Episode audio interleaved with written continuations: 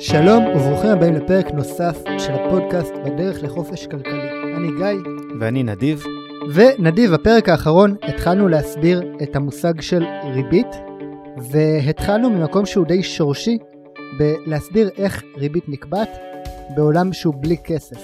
אנחנו רגילים לחשוב על ריבית כמונח שהולך יד ביד עם כסף, ריבית היא מחיר הכסף, והתייחסנו לאיך נראה העולם בעצם עם ריבית בלי כסף, ואיך נראה בעצם אה, השפעה של בנק מרכזי, או של איזשהו גוף שבא ומשחק עם היצע הכסף. אני רוצה שבפרק היום אנחנו ניקח את אותו המשל היפה שהבאנו קודם, ונסתכל איפה הוא בא לידי ביטוי בעולם האמיתי, אה, בעולם ש... שאנחנו חיים בו, ואני אשמח אם תוכל להסביר לנו באמת איך הבנק המרכזי האמריקאי וכמוהו גם בנקים מרכזיים אחרים מנסים באמת אה, להשפיע על גובה הריבית למה בכלל הם מנסים לעשות את זה? האם הם מצליחים, לא מצליחים, איך הסיפור הזה עובד? כן, אז באמת שאלת הרבה שאלות, ואני חושב שהמקום הכי נכון להתחיל ולענות על השאלות האלה זה בשוק הריפו. שוק הריפו זה שוק שהרבה אנשים לא מכירים אותו, למרות שהוא אחד השווקים הפיננסיים החשובים בעולם, זה שוק שסתם לשם המחשה, המסחר בו הוא בערך בשווי של 2 טריליון דולר ביום, זאת אומרת זה שוק שכמות הכסף שעוברת בו אה, היא עצומה, אבל הוא שוק שרוב האנשים לא מכירים אותו, כי הוא שוק הכסף של הבנקים, ובעצם שוק הריפו זה המקום בו בנקים נותנים הלוואות אחד לשני אה, לטווח קצר. למה שבנק ירצה או יצטרך לקחת הלוואה לטווח קצר? אנחנו מדברים פה על ממש טווח של יום אחד, נכון? למה שמישהו ייקח הלוואה ליום? כן. הסיבה ההיסטורית לכך היא שבנקים תמיד אה, רצו לשמור על איזשהו יחס רזרבה מסוים, בין אם מסיבה רגולטורית ובין אם פשוט למנוע את ה-run on the bank, מה שדיברנו, את, ה, את הריצת בנקים הזאת, ש, שבאים האנשים שהפקידו כספים ואין לי מספיק כסף בתור בנק, להחזיר לכולם את הכסף שהם הפקידו אצלי. ולכן בנקים הרבה פעמים מצאו את עצמם שאין להם מספיק כסף בעובר ושב אצלם בחשבון ברמה המיידית, והם רצו לקבל הלוואות בשביל להתגונן מפני מצבי חירום. היום בנקים הרבה פעמים לוקחים הלוואות בשוק הריפו כדי לתת את ההלוואות האלה הלאה אל תוך הכלכלה. כן, שזו נקודה שהיא מעניינת, כי אני חושב שיש לנו מאזינים, גם חלק מהמאזינים שלנו, לפעמים משקיעים עם מינוף. וחלק מהמאזינים שלנו שמשקיעים עם מינוף, הם לוקחים כל מיני הלוואות, ומשתמשים בהם כדי לקנות מוצרים לטווח ארוך, כשההלוואות, הטווח שלנו יותר קצר. ובנקים גם עושים את זה, ויש פה איזושהי סכנה, נכון? מה קורה כשאתה משתמש במימון לטווח קצר כדי להשקיע בהשקעה לטווח ארוך? הסכנה היא שעם הזמן המימון שלי יכול גם להתייקר, ולאו דווקא שהתשואה שאני ארוויח מאותו נכס פיננסי תעלה בהתאמה. זאת אומרת, סתם כדוגמה, בוא נגיד שאני עכשיו לקחתי אה, משכנתה בריבית פריים, אז אני משלם בואו נגיד 1.6% של ריבית עבור ההלוואה ל-30 שנה, ואז הריביות עולות במשק, ואנחנו עוד מעט נדבר על איך הדבר הזה קורה, וריבית הפריים מ-1.6 עברה להיות 3%. והשכירות שאני מקבל על אותו נכס לא עלתה, ולכן אני מוצא את עצמי באיזושהי סכנה אה, פיננסית.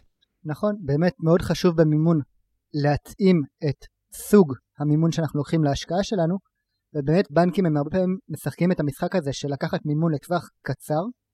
אה, זה יכול להיות ממש ברמה של ימים וזה יכול להיות טווח שהוא טיפה טיפה יותר ארוך, ולהשקיע אותו לטווח ארוך, לתת הלוואות לטווח ארוך, וזה שם אותם באופן מבני באיזושהי סכנה, שיש כל מיני דרכים שבהן הפד מנסה להגן עליהם מאותה הסכנה. אז באמת הסברת שבנקים הולכים לשוק הריפו כדי לתת הלוואות אחד לשני מכל מיני סיבות של לעמוד ברגולציה, של אה, לתת אה, שתהיה להם את הנזילות לתת לשחקנים השונים. עכשיו, רק בנקים משחקים בשוק הזה, או שגם אני יכול ללכת אליו ולקחת הלוואה? שמעתי שהריביות שם הן מאוד מאוד זולות. כן, באמת מדובר בריביות הכי זולות. היסטורית זה היה שוק רק של בנקים, ואנשים רגילים לחשוב על שוק הריפו כשוק שהבנקים משחקים בו או משתתפים בו. האמת היא שהיום גם שחקנים אחרים, כמו קרנות גידור, גם כן משתתפים בשוק הריפו, ובאמת, מכיוון שמדובר בהלוואות לטווח קצר, שבדרך כלל מגובות בבטוחה מאוד מאוד איכותית, אז אפשר לקבל את הריביות אה, הכי הכי טובות. אולי שווה, גיא, ללכת צעד אחד אחורה בהיסטוריה, להסביר איך שוק הריפו נוצר ואיך התפתחו הבטוחות השונות שנדרשים בתוך שוק הריפו, וזה מאוד יעזור לנו להבין למה שוק הריפו הוא כל כך זול.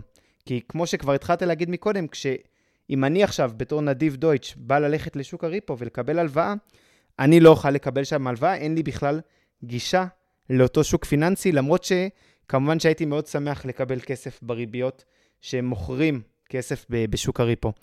אז אולי נצלול באמת להיסטוריה, מה אתה אומר? כן, בוא, בוא תסביר לנו. אז שוק הריפו באמת התפתח בארצות הברית, והוא התפתח מכיוון שבנקים הרבה פעמים מצאו את עצמם ממש ליטרלי בסוף היום, הם מסתכלים על כמה כסף נשאר להם אחרי שהם נתנו את כל ההלוואות ולקחו את כל הפקדונות, אומרים, רגע, אין לי מספיק פקדונות אצלי, מה, מה יקרה אם מחר בבוקר יבואו 100 אנשים לבנק וירצו למשוך את הכסף ולא יהיה לי לתת להם?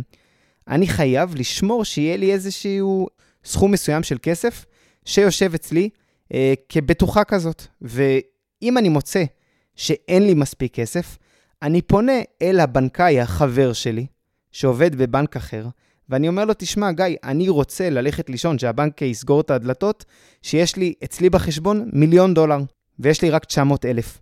בוא נעשה דבר כזה, תיתן לי את ה-100 אלף דולר החסרים, בתור הלוואה. אני אשלם לך איזושהי ריבית. ההלוואה הזאת תהיה הלוואה מאוד קצרה, מחר, מחרתיים, אני סוגר את ההלוואה הזאת, אמ, והכל טוב ויפה. אתה, בתור בנקאי שמכיר אותי באופן אישי ויודע שההלוואה הזאת היא לטווח מאוד מאוד קצר, אומר נדיב, אני מוכן לעשות את זה בכיף, ואני מוכן גם לתת לך ריבית שהיא מאוד מאוד נמוכה, כי אני תופס את הסיכון בעסקה הזאת כסיכון שהוא מאוד מאוד קטן. וכך באופן עקרוני נוצר שוק הריפו, שוק שבנקים נותנים הלוואות overnight, בדרך כלל זה הלוואות של עד 14 יום, ממש עד שבועיים, שבנקים נותנים אחד לשני בשביל לענות על דרישות, בעיקר דרישות נזילות כאלו ואחרות. ומה שקרה עם הזמן, ככל שהשוק הזה גדל, התחילו להיות בו יותר שחקנים, ואז אני בתור בנקאי, יכול להיות שפנה אליי איזשהו שחקן אחר, איזשהו בנקאי אחר, וביקש הלוואה בשוק הריפו, ואני אומר, רגע, לגיא אני הייתי מוכן לתת את אותה הלוואה בשוק הריפו, כי אני מכיר אותו ויש לי אמון בו, אבל למה שאני אתן לך הלוואה באותה ריבית נמוכה, בלי שום בטוחה, אה, אם אני לא מכיר אותך? כי אם נתתי לך הלוואה ויום אחר כך אתה אומר לי שאין לך דרך להחזיר, אני מוצא את עצמי כמובן בבעיה מאוד גדולה, ולכן מה שהתפתח בשוק הריפו, והיום זה הסטנדרט בשוק הריפו, הוא שתמורת ההלוואה הזאת, למרות שזאת הלוואה קצרת מועד, אני מבקש בטוחה. אני, בטוחה יכול להיות כל מיני דברים. כשאנחנו, כשאנחנו לוקחים אה, משכנתה, כשאנחנו קונים דירה, אז הבנק מבקש כבטוחה את הזכות התיאורטית על הנכס, למקרה שלא נשלם את המשכנתה. גם פה, בהלוואת overnight, בהלוואת repo, הבנק מבקש בטוחה, בנקים מבקשים בטוחות אחת מהשנייה, והבטוחה הכי נפוצה בדרך כלל היא אג"ח ממשלתי קצר טווח, מה שנקרא T-bill. זה אג"ח שהוא, שהתוקף שלו הוא עד שנה. מכיוון שאג"ח כזה הוא גם מאוד מאוד שכיר, יש תמיד ביקוש לאותו אג"ח, הוא מאוד בטוח ומאוד נזיל. והדרך שאם אני מדגים את זה בסיפור הקודם, אז אם בנק אחד יש לו 900, 900 אה, אלף והוא צריך עוד 100 אלף דולר בשביל להשלים את ההון העצמי שהוא חייב בפקדונות שלו, ברזרבה שלו, אז אני אבקש מהבנק של גיא, לדוגמה, 100 אלף דולר, ובתמורה אני אתן לגיא בטוחה, אג"ח בשווי של 100 אלף דולר, אולי טיפ-טיפה יותר, בשביל שאם באמת ההלוואה הזאת לא תחזור, גיא ימצא את עצמו לפחות עם בטוחה שיכול למכור הלאה ולצאת מהעסקה הזאת ללא הפסד.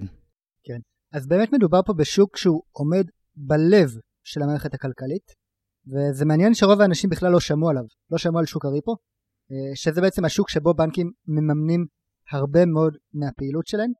נדיב, הש... הריביות בשוק הריפו הן בעצם מה שאנחנו מכירים בתור ה-Federal Funds Rate, נכון? הריבית הפדרלית אה, או בישראל ריבית בנק ישראל, היא הריבית בעצם של השוק הזה, נכון? נכון. והריביות בו כל כך זולות, אם אני מבין נכון, גם כי השחקנים בו הם שחקנים בטוחים, מדובר פה על בנקים בסך הכל, וגם הם מעמידים איזושהי בטוחה שהיא איכותית, כלומר אין פה הלוואות שהן לא מגובות בשום דבר, אלא יש פה בטוחה מה, מהאיכות הגבוהה ביותר, שזה אג"ח ממשלתי, שיש כאלה שאומרים שהממשלה אף פעם לא יכולה לפשוט רגל, אפשר להתווכח על זה, אבל uh, בעצם כל, כל הלוואה פה היא מגובה באותה בטוחה, נכון? ואתה אומר שלא רק בנקים משחקים פה, אלא יש גם קרנות גידור וגופים אחרים, ובעצם כל שחקן שפועל בזירה הכלכלית בתחום המימון, וכל הכלכלה שלנו היא מאוד מאוד מבוססת על מימון, הוא איכשהו תלוי בשוק הזה בצורה כזאת או אחרת, בשביל לממן את הפעילות שלו, נכון? כמו שאמרת מקודם, כשאני נכנס לעסקה שיש בה מבחינתי אפס סיכון, כי הצד השני נתן לי בטוחה בתמורה לכסף שלי, אז, אז ברור שאני מוכן לתת את הכסף הזה, בטח להלוואה קצרת מועד, במחיר הכי נמוך שיש, כי אין לי מה להפסיד. אפילו, גיא, ברמה שלך ושלי, אם אתה עכשיו תבקש ממני 100 אה, שקל, ואתה תחזיר לי אותם מחר, ואתה היום נותן לי בטוחה בשווי של 105 אלף שקל, אז ממה יש לי לחשוש? זו עסקה שבאמת הסיכון בה הוא, הוא סופר אפסי, ולכן הריביות הן uh, סופר אטרקטיביות. יפה. עכשיו, מה לבנק המרכזי ולשוק הריפו? אנחנו מתארים פה הרי שוק שעומד בלב הכלכלה, מה יש לבנק המרכזי, מה מעניין אותו, מה הריבית, למה הוא רוצה להתערב, מה הוא מנסה להשיג? תשמע, הריבית משפיעה על המשק בצורה דרמטית. אני כבר אגיד שזה לא הגורם היחיד שמשפיע על המשק ועל הכלכלה, אבל ברור שלמחיר הכסף יש הרבה מאוד השפעה על האטרקטיביות של לפעול בתוך הכלכלה. אמ, אם אני יכול לקבל ריביות זולות יותר, אז אולי אני אצרוך יותר אשראי, אולי אני אשקיע יותר בכלכלה, אולי אני אפתח עסק, אולי אני אקנה מכונית, אולי אני אקנה דירה. הרבה יותר אופציות נפתחות בפניי. כשהאשראי הוא יקר, אז מן הסתם אני פועל פחות בכלכלה, ובאמת יש גם פחות אינפלציה, מכיוון שיקר לי, ואני לא רוצה להיכנס להתחייבות שהיא יקרה מדי. ולכן הפד באמת מאוד רוצה, בהתאם למה שדיברנו עליו פעם, בהמשך, בהתאם למדיניות האנטי-מחזורית שלו, כביכול, אה, לדאוג שתהיה יותר נזילות בתקופות שהכלכלה קצת נתקעת, ופחות נזילות שהכלכלה מתחממת יתר על המידה. והדרך שלהם לעשות את זה, להשפיע על הריביות שאני מקבל כשאני לוקח משכנתה, זה ללכת לשוק הריפו וממש להיכנס כשחקן בתוך אותו שוק, כי השוק הזה הוא גוזר את כל הריביות האחרות במשק. זאת אומרת, הריבית שאני מקבל להלוואת סולו לכל מטרה, הריבית שאני מקבל למשכנתה, הריבית שאני מקבל אה, לפתיחת עסק, כל הריביות האלה, כשהבנק מתמחר לי כמה הם הולכים לגבות ממני ריבית, הם מסתכלים כמה הכסף הזה עלה לנו לגייס אותו בשוק הריפו, ובתוספת לזה מוסיפים איזושהי פרמיית סיכון בהתאם לנתוני הלווה, נתוני ההשקעה, ובסופו של דבר על בסיס זה נקבעת הריבית. ואם בנק מרכזי רוצה להתערב בגובה הריביות במשק כדי לעודד אותי לצרוך בכלכלה, לצרוך אשראי, אז מן הסתם, אם הם יצליחו להוריד את הריביות, זה יעודד אותי להשתתף יותר בכלכלה וכן הפוך. כי הם בעצם מורידים את עלות המימון של הבנקים, ואז לבנקים יותר זול לגייס את הכסף ולתת אותו לך כהלוואה. איך הם עושים את זה נדיב? איך הבנק המרכזי מוריד ריביות? הוא פשוט אומר ואז הריבית יורדת? ריבית תרדי והיא יורדת? לא, זה הרבה אנשים מדמיינים ש, שככה זה עובד. אני חושב שהפד היה שמח, או בנקים מרכזיים היו שמחים אם זה עובד בצורה כל כך פשוטה. זה ממש לא עובד בצורה פשוטה. אני כן רוצה רק להקדים ולהגיד שעד כאן מה שתיארנו זה באמת מציאות של שוק חופשי, של שוק כסף חופשי, שוק ריביות חופשי, שבנקים לפי הסיכון והאורך הזמן וכולי, מתמחרים הלוואות אחת לשנייה, ואז משם בנקים וגופים פיננסיים מחליטים מה לעשות עם הכסף, לפי איפה שההשקעה היא הכי אטרקטיבית. כשבנק מרכזי מתערב, מן הסתם האג'נדה שלו היא לא להרוויח כסף, האג'נדה שלו היא לפעול ולגרום לשינויים בתוך הכלכלה, ובעצם הבנק המרכזי נכנס לשוק הזה ואומר, תשמעו, מעכשיו גם אני שחקן. גם אני שחקן, ההבדל היחידי ביני כשחקן לביניכם כשחקן, שלי ברמה עקרונית יש בלי סוף כסף. כן, לבנק המרכזי יש באמת את המדפסות של הכסף, אז מה זה אומר נדיב? כלומר, הוא מפעיל את המדפסות והוא, מה, הוא פשוט נותן לבנקים כסף כדי להוריד את הריבית? איך, איך הוא מוריד את הריבית? אז הדרך הפשוטה שבנק מרכזי מתערב בשוק הריפו נקראת OMO, Open Market Operations, או פעולות שוק פתוח, ומה שהבנק המרכזי בעצם עושה, זה שהוא קונה או מוכר הלוואות לשוק הזה, לשוק הריפו, בריבית מסוימת הוא מגדיל את היצע הכסף בתוך שוק הריפו, או מוריד את היצע, היצע הכסף בתוך שוק הריפו, ובהתאם לכך גם אמרנו, ככל שיש יותר כסף בתוך השוק, הריביות ירדו, ככל שיש פחות נזילות, פחות כסף, הריביות יעלו, וזו הפעולה הרגילה של הפד בימי שגרה. אז הוא בעצם קונה אגרות חוב מהשחקנים שקיימים בשוק, למשל אני בנק, ו- ויש לי אגרות חוב, אז הפד בא, מדפיס כסף חדש מהמדפסות שלו, ונותן לי הבנק את הכסף, בעצם קונה ממני את האיגרת חוב, נכון? הנה נותן לו את האיגרת חוב, ואני מקבל את הכסף, אז הגדלנו פה את כמות הכסף בכלכלה. כן, אז זה בדיוק הנקודה שהיא קצת טריקית, כי רוב האנשים מדמיינים שזה שיש לפד מדפסת של כסף, אומר שהוא יכול, מתי שהוא רוצה ואיך שהוא רוצה, להגדיל את היצע הכסף בכלכלה, ולכן גם הרבה אנשים שלפעמים אתה רואה כזה גיף כזה ב, באינטרנט של אה, יושב ראש הפד יושב על איזשהו מדפסת של אה, כסף שעושה ברר כזה ככה, אה, כאילו, כאילו זה מה שהם יכולים לעשות. האמת היא, היא קצת יותר מורכבת. הפד, או הבנק המרכזי, אחראי ואמון על יצירת הכסף, ובאופן תיאורטי הוא יכול לייצר כמה כסף שבא לו. אבל כחלק מה, מהחוקים שמגבילים את ה-Federal Reserve, או את הבנקים המרכזיים באופן כללי, הבנק המרכזי הוא בתוך מערכת אחרת מאשר הכלכלה. זאת אומרת, אם אני ממש צריך לפשט את זה, תדמיינו שיש אה, שתי מערכות סגורות, מערכות מחשבים, בוא נגיד, שהן סגורות, במעגלים סגורים, שאין ביניהם שום ממשק, ויש מערכת של הכסף, שהיא, שהוא כסף הבנקאי, או איך שאנחנו קוראים לו, רזרבות בנקאיות, ויש את מה שאנחנו קוראים לו broad money, שזה בעצם הכסף שמסתובב בתוך הכלכלה, השטרות שאנחנו מכירים הם רק חלק מהכסף שמסתובב בתוך הכלכלה, ואם כסף רוצה לעבור ממעגל אחד, מהמערכת הבנקאית, ממערכת הרזרבה, אל תוך המערכת הכלכלית הריאלית שאנחנו מכירים, אה, יש לו בעצם רק דרך אחת לעשות את זה, וזה דרך המערכת הבנקאית המסחרית. זאת אומרת שמה שיכול לקרות זה שה-Federal Reserve ידפיס כסף, שהכסף של ה-Federal Reserve נקרא רזרבות בנקאיות. ו... זה בעצם כסף של בנקים. נכון. ה-Fed בעצם מדפיס כסף של בנקים. כסף נכון? של בנקים, אפשר לקרוא לו גם funny money, כסף מצחיק. כי, כי אין לו את כל התכונות של כסף. לכסף יש... ש, שזה, לא, שזה לא כסף שלנו, זה לא כסף שלי ושלך. נכון. כסף אחר. נכון, זה כסף, זה כסף אחר. אין, אין לו את התכונה הבסיסית ביותר של medium of exchange, שזה משהו שאפשר, פשוט אני יכול לקנות ולמכור איתו דברים. אין לו את התכונה הזאת, ולכן הוא לא ממש כסף, אלא יותר מספרים על צגים של מחשבים, אם, אם צריך להתייחס לזה יותר ככה. עכשיו, אם ה-Federal Reserve הדפיס כסף ועשה עסקה עם בנק מסחרי ונתן לבנק המסחרי את הכסף הזה תמורה לאג"ח בתוך שוק הריפו, כמו שתיארנו עד עכשיו, הבנק המסחרי יכול להעביר את הכסף הזה לכלכלה בשתי דרכים. הדרך האחת זה הוא יכול לתת הלוואה לתוך הכלכלה. אני בא לבנק, אני מבקש מהבנק משכנתה בשביל לקנות דירה להשקעה, אז הבנק לוקח את אותם רזרבות, את אותו כסף מודפס, ונותן לי בהלוואה כסף אמיתי, ואני קונה דירה כמובן אמיתית, בסדר? עם הכסף הזה.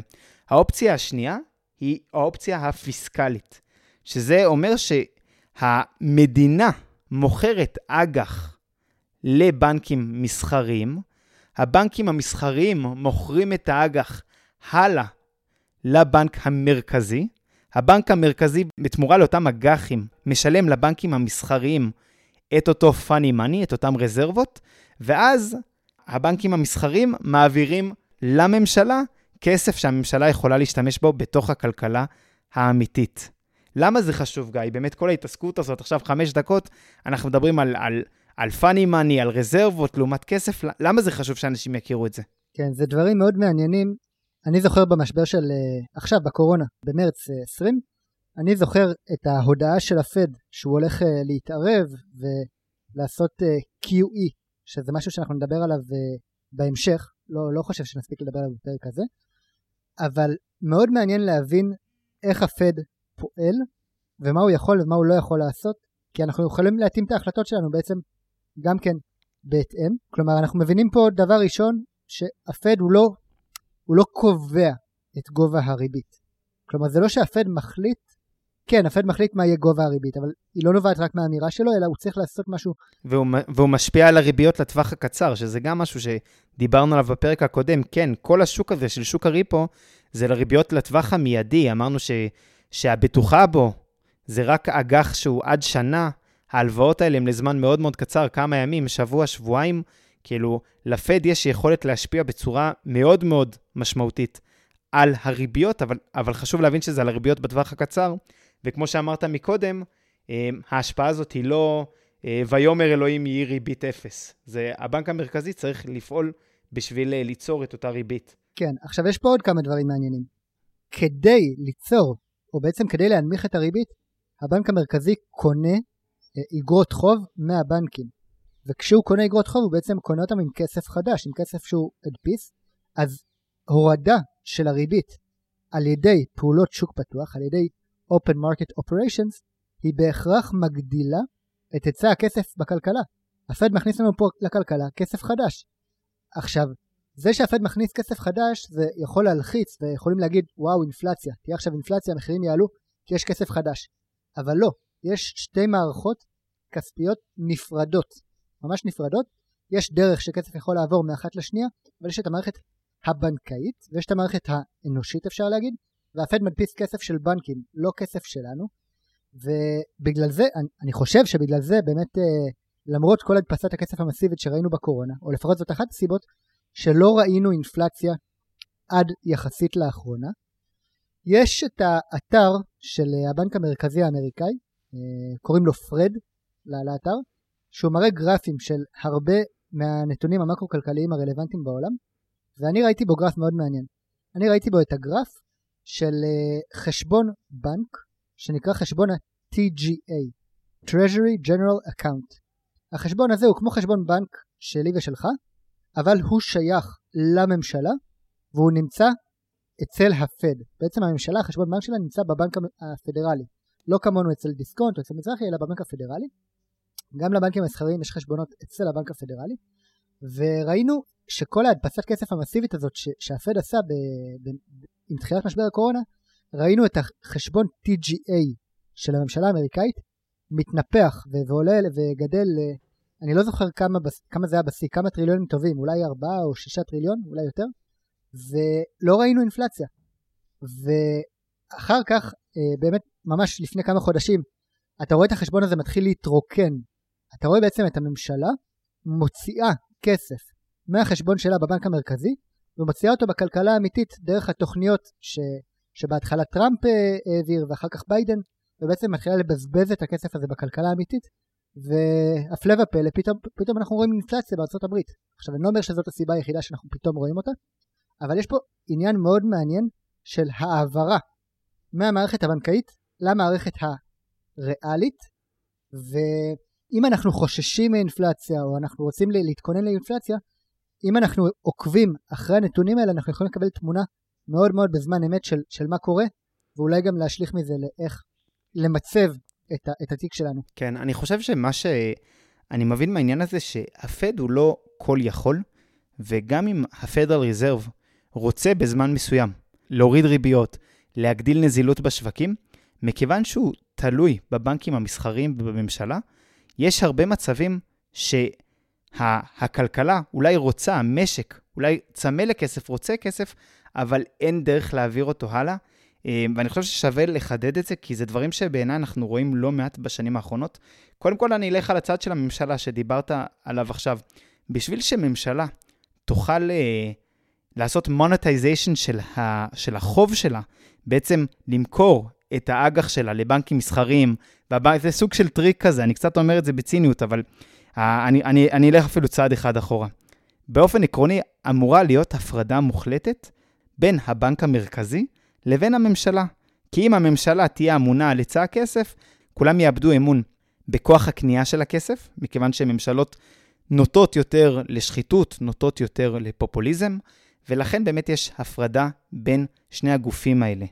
עכשיו, מה שקורה בפועל זה שאם הממשלה רוצה לעשות פרויקטים מסוימים, כמו בקורונה, שהיא רצתה לתת לאנשים סטימולס צ'קס, היא רצתה לתת לאנשים צ'קים, בעצם סוג של דמי אבטלה כאלה לכולם, אז כמובן שלממשל אין מספיק כסף, הוא לא יכול לגייס את זה במיסים, והוא גם לא יעשה את זה בדרך של קיצוצים.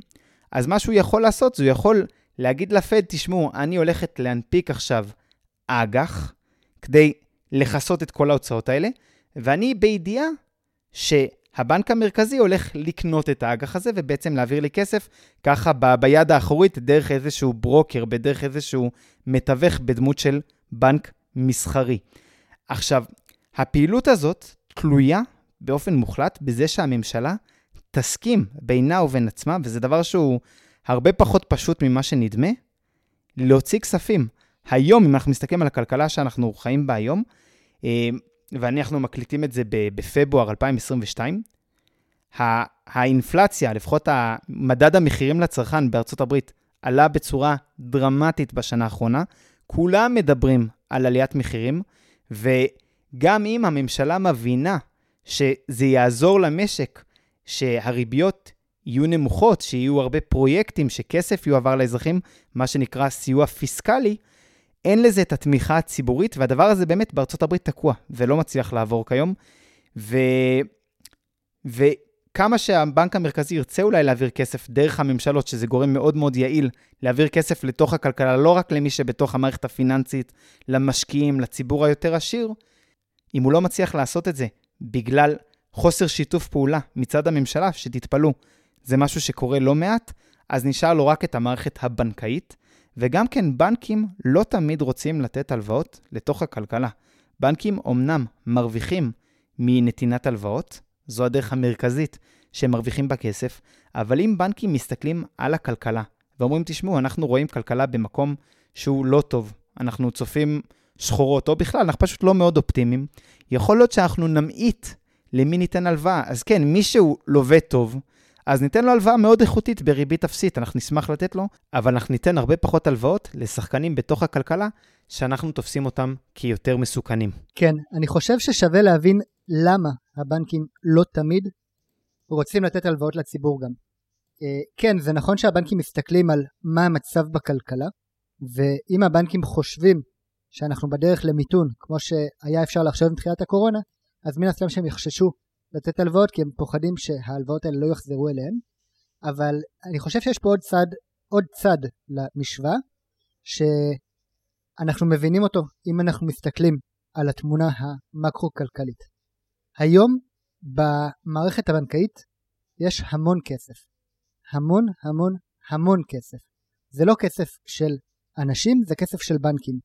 הכסף הזה התחיל להצטבר במערכת הבנקאית מפחות או יותר 2008, אפשר לראות אותו גם כן באתר של הפדרל ריזרב, ועם ההתערבות, ה... ההתערבות של הבנק המרכזי עכשיו בעקבות משבר הקורונה, אה, בעצם הרזרבות הבנקאיות גדלו בצורה עצומה.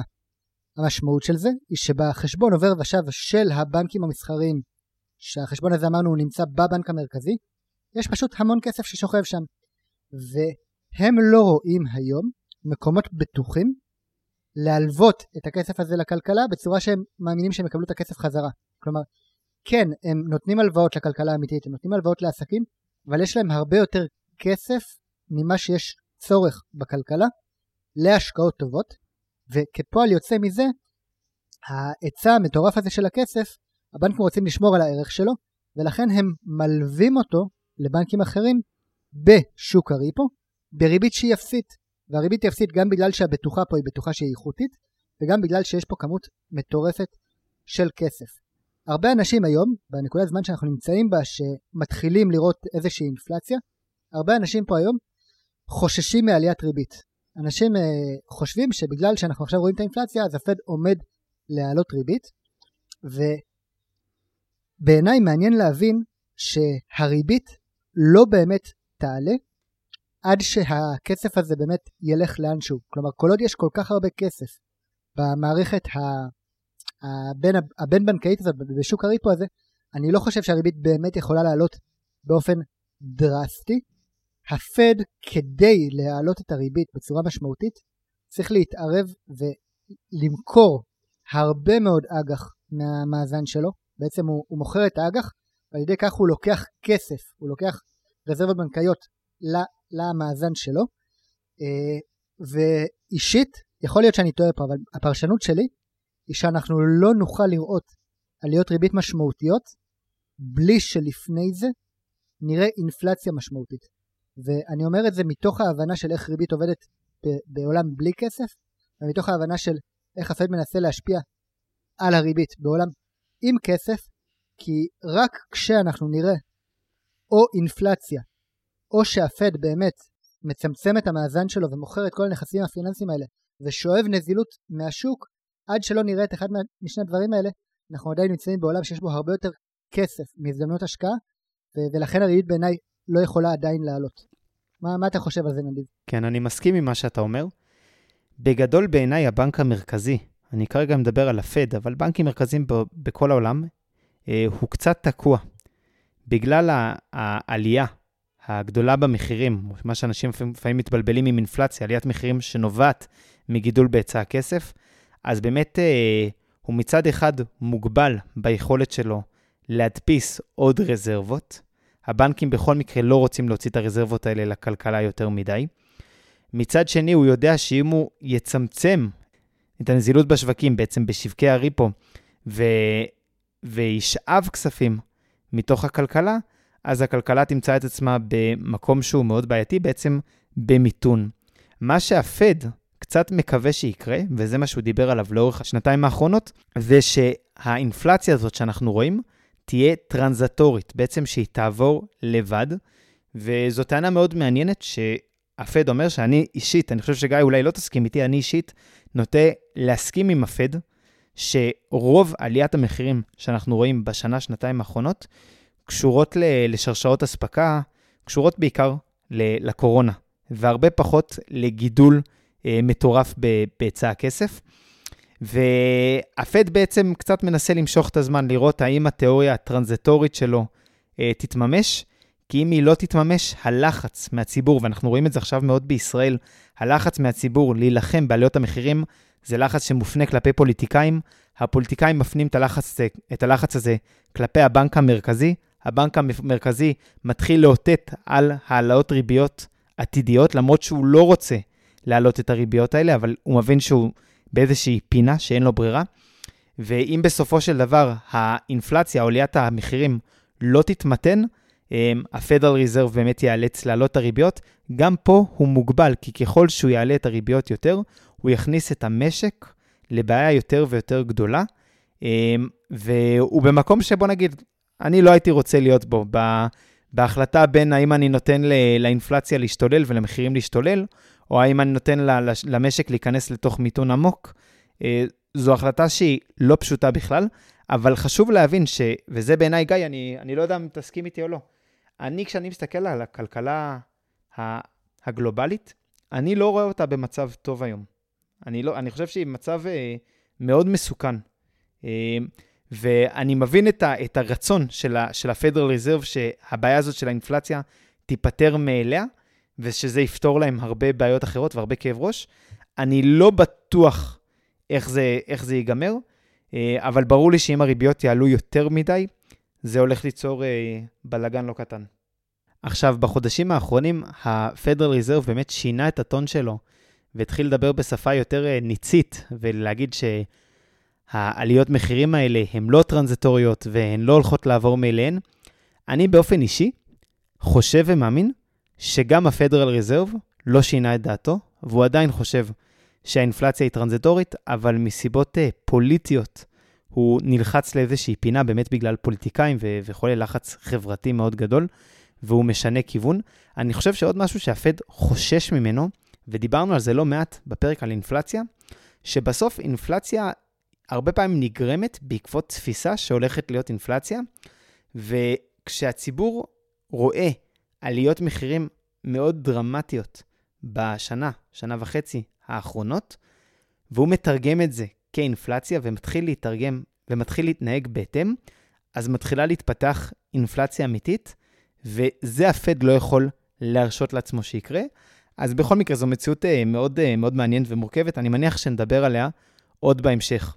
עכשיו, משהו שכן, אה, לדעתי, מאוד מאוד מעניין לחשוב עליו בתור משקיעים, אפילו הייתי אומר שיש שתי נקודות שמאוד מעניינות פה בתור משקיעים. דבר ראשון, זה להבין שהבנקים מפוצצים בכסף. יש להם אין סוף רזרבות שהם מתים להרוויח עליהם כסף ב- על ידי נתינת הלוואות לתוך הכלכלה, וכל מה שהם צריכים לראות זה שמולם עומד איזשהו יזם, איזשהו משקיע, עם רעיון טוב, רעיון שהוא בטוח, שהוא סולידי, שהוא רווחי, והם ייתנו לו כמה כסף שהוא צריך. ופשוט אני, אני הרבה פעמים שומע אמירות כאלה מסביבי, שלמי שלא נולד עם כסף, אז לא יהיה לו כסף, או למי שלא עובד בהייטק, לא יהיה לו כסף, וזה פשוט שטויות, זה שטויות גמורות. יש לך רעיון טוב, אתה בונה תוכנית עסקית טובה, אתה יכול להגיע לבנק ולקבל ים של כסף, כי לבנק יושב כרגע, כל הבנקים יושבים כרגע על הרים הרים של רזרבות של אותו funny money, שהם יכולים לתת אותו כהלוואות לתוך הכלכלה. זה דבר אחד שבעיניי סופר חשוב להבין אותו. דבר שני שהוא מאוד מעניין בעיניי, ואנחנו ניגע בו בהמשך כשנדבר על משבר הסאב פריים ב-2008, זה כשאני מבין את שוק הכסף, שוק הריביות של הבנקים, אני יודע שבנקים משתמשים באותו שוק בבטוחות בשביל לקבל הלוואות לטווח המיידי. עכשיו, הבטוחות האלה, מן הסתם, ככל שהבטוחה היא יותר שכירה ויותר נזילה ואמינה, אז היא בטוחה יותר איכותית, מה שקוראים באנגלית pristine collateral. בעת שיש משבר נזילות בתוך השווקים הפיננסיים, הביקוש ל-pristine collateral, לבטוחה איכותית שעל גביה או בתמורתה אפשר לקבל הלוואה, הוא ביקוש מאוד מאוד גבוה. אז אמנם אג"ח היום נחשב מאוד לא סקסי, ואף אחד לא מדבר על אג"ח, כולם רק מדברים על מניות, מכיוון שהתשואות על האג"ח הן מאוד מאוד נמוכות, אבל כשאני מבין שבנקים מחזיקים באג"ח בכלל לא בשביל התשואות שלהם, אלא בשביל היכולת להתמנף על גביהן, להשתמש בהן כבטוחות, אני מבין שבמצבים מסוימים האג"ח הזה יכול לעלות בשוויו בצורה דרמטית, בעצם מתי ששוק המניות, שווקים פיננסיים אחרים בירידה ואנשים בורחים לסייפטי, בורחים, בורחים ל... להשקעות בטוחות, שהבנקים משתמשים בבטוחות האלה בשביל לקבל הלוואות, בשביל להגן על עצמן. ו... ומדובר בדרך שבעיניי, אנחנו עוד נדבר עליה בהמשך, שהיא דרך מאוד מתוחכמת להשתמש בשוק האג"ח בשביל להרוויח כסף מסיטואציה כזאת. כמובן שזו לא המלצת השקעה, וצריך להכיר שאג"ח יכול להיות גם מאוד מסוכן, במיוחד אם הריביות באמת יעלו בצורה דרמטית. אבל שוב, במקרה חירום, במקרה של מחסור בנזילות, לאג"ח ולמניות יש קורולציה מאוד נמוכה, אפילו הופכית, ולכן האופציה של השקעה גם באג"ח יכולה להוות אמצעי גידור מאוד יעיל. טוב, אז זה היה הכל להיום. תודה שהאזנתם לפרק נוסף של הפודקאסט בדרך לחופש כלכלי. אתם מוזמנים לעקוב אחרינו בדף הפייסבוק, לשאול שאלות, להעיר הערות. איננו יועצים פיננסיים, ולכן יש לקחת כל מה שנאמר בפודקאסט בערבון מוגבל. אנחנו בסך הכל משתפים אתכם בדרך שלנו לחופש כלכלי. בהצלחה.